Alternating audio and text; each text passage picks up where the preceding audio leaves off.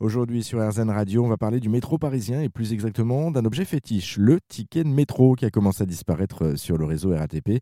Grégoire Thonnat, auteur de La petite histoire du ticket de métro parisien, paru aux éditions Télémac, revient justement sur l'histoire de ce bout de carton. Le ticket de métro, il a un peu plus de 121 ans puisqu'il a été créé le 19 juillet 1900 à 13h avec l'inauguration de la première ligne de métro qui est la ligne 1, qui est toujours la ligne 1 à Paris, qui à l'époque allait de Porte Maillot à Porte de Vincennes. Mais voilà, donc il a 121 ans, un peu plus de 121 ans. Aujourd'hui. Et il était comment au départ ce ticket de métro ? Alors au début, il y avait que 3 tarifs, il y avait 3 couleurs différentes parce que ça, c'est des repères visuels pour les contrôleurs, les poinçonneurs. 3 tarifs, première classe puisqu'il y avait des premières classes dans le métro, deuxième classe et un billet d'aller-retour. Ça a duré longtemps. Il faut attendre 1930, soit 30 ans après, pour qu'il y ait un quatrième tarif qui là soit un tarif réduit pour les mutilés de guerre. Mais ça s'explique parce qu'on est dans l'entre-deux-guerres et que les associations d'anciens combattants qui sont des lobbies très puissants font du lobbying pour obtenir des droits, notamment dans le métro. On a souffert, on a des droits, ce qui est tout à fait légitime. Et donc, ils ont des emplacements réservés dans les rames et ils ont un tarif réduit rien que pour eux. Et le deuxième tarif réduit, il n'interviendra que 48 ans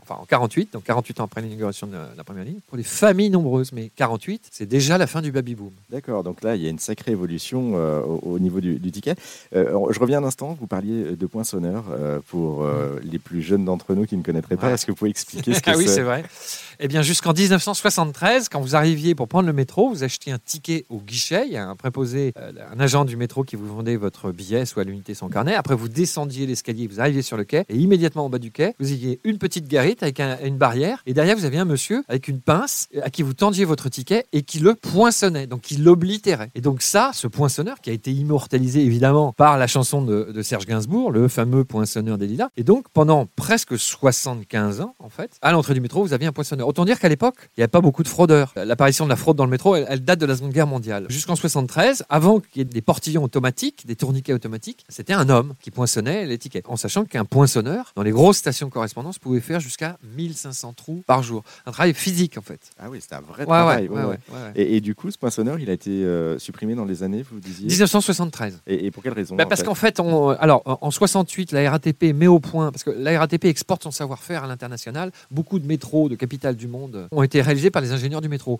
Et ils travaillent pour le métro de Mexico et dans le cahier des charges, on demande aussi de faire un système de billettique moderne, évidemment. Et on met au point à cette époque-là, avec 2 industriels, le principe de la bande magnétique, qui est un codage d'informations. Et donc, ça, c'est testé à Paris. On le vend à Mexico, qui inaugure son métro avec une bande magnétique. Le métro de Paris n'en a pas encore, mais on a mutualisé la recherche et le développement. Et on le teste, évidemment. Il y a 2 stations test à Paris. Et puis, on le développe parce que ça prend du temps. Il faut équiper en machines. Vous imaginez, équiper, à l'époque, il y avait un peu moins de 300 stations. Aujourd'hui, il y en a un peu plus. C'est un investissement lourd. Il faut modifier les infrastructures, etc. Et donc, fin 73, on peut dire que la bande magnétique tue le poinçonneur des lilas. Il y avait un vrai lien social. Les gens se connaissaient parce qu'évidemment, ils partaient à heure fixe. Les gens fournissaient leur service à heure fixe. Il y avait un vrai lien. Tiens, j'ai pas vu Madame Michu aujourd'hui. Ah bah non, elle est malade ou je sais pas quoi, etc. Ce qui n'existe évidemment plus du tout aujourd'hui parce qu'aujourd'hui, vous prenez le métro, vous rentrez, vous pouvez ne voir personne dans la RATP. C'est totalement déshumanisé. Alors, on va revenir sur le ticket de métro du coup parce que c'est ce qui nous intéressait comme point de départ. On a vu effectivement donc sa naissance. Vous parliez de plusieurs tickets de métro. Il y a un moment donné aussi où il y avait des classes déjà dès le début de première. Dès le début, il y a 2 classes, ouais. Dès le début, il y a 2 classes. Mais il faut se rappeler que dans le train, à cette époque-là, dans les chemins de fer français, il y a 3 classes. Donc dans le métro, 2 classes, oui, première et seconde. Alors il y avait une vraie différence de confort entre les wagons de première et de seconde. Les wagons de seconde étaient équipés de bancs en bois et les wagons de première étaient rembourrés. Alors, au début, c'était des fauteuils de cuir, et puis après, c'était du sky, etc.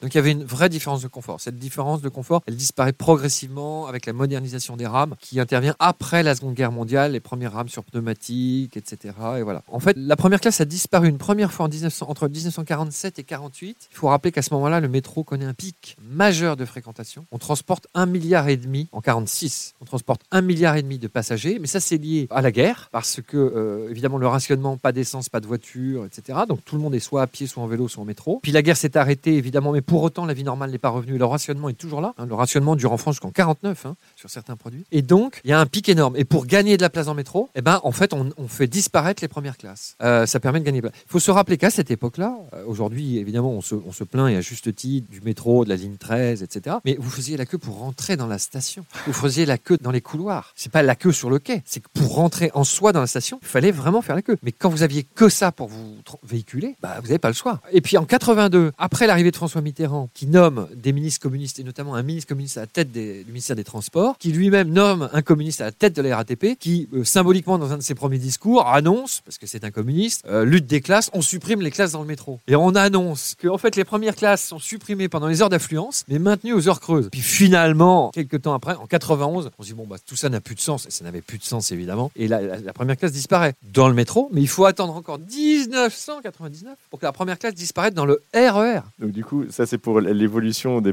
secondes et premières classes. On revient sur le ticket de métro. C'est dans les années 70-80 pour la carte orange ou pas? Parce qu'il y a un tournant à ce niveau-là aussi. Alors, avant de parler de la carte orange, il faut parler de la carte hebdomadaire du travailleur. Je reviens à la Seconde Guerre mondiale et à l'occupation en période de rationnement. Donc, tout le monde est en métro pour aller bosser parce que la vie, elle reprend malgré tout, même si les Allemands sont là et nous occupent. Et il y a un premier pic d'1 milliard de voyageurs transportés en 41. Et donc, la RATP de l'époque, qui ne s'appelait pas la RATP date de 49, est obligée de répondre à ça et on crée la carte hebdomadaire de travailleur qui est valable pour 7 voyages dans la semaine. Aller le matin, retour le soir. Donc ça, c'est l'ancêtre de la carte orange. On crée après la même chose pour les étudiants dans les années 60, mais ce sont ces enfants du baby-boom où on élève le niveau d'éducation et qui suivent des études supérieures et on crée la carte hebdomadaire d'étudiants qui est bleue. Et en 75, l'ancêtre de Île-de-France Mobilité, qui à l'époque s'appelait le syndicat des transports parisiens, après le STIF, etc., crée une offre qui est la carte orange. C'est-à-dire que pour une durée limitée, 1 mois, après il y a eu d'autres périodes, mais au début c'est 1 mois, vous avez un usage illimité. Et il crée ça pour les gens avec l'idée de vendre ça aux gens qui travaillent. En fait, c'est un succès, pas sur ce public-là, mais sur les gens qui ne travaillent pas, qui ne sont pas des actifs, parce qu'en fait, vous offrez un sésame pour la ville. Et ça, c'est de la liberté. C'est un vrai progrès social, la carte orange. Et d'ailleurs, ils ont eu du mal à la tuer parce qu'il y avait un attachement irrationnel. Vous me racontiez tout à l'heure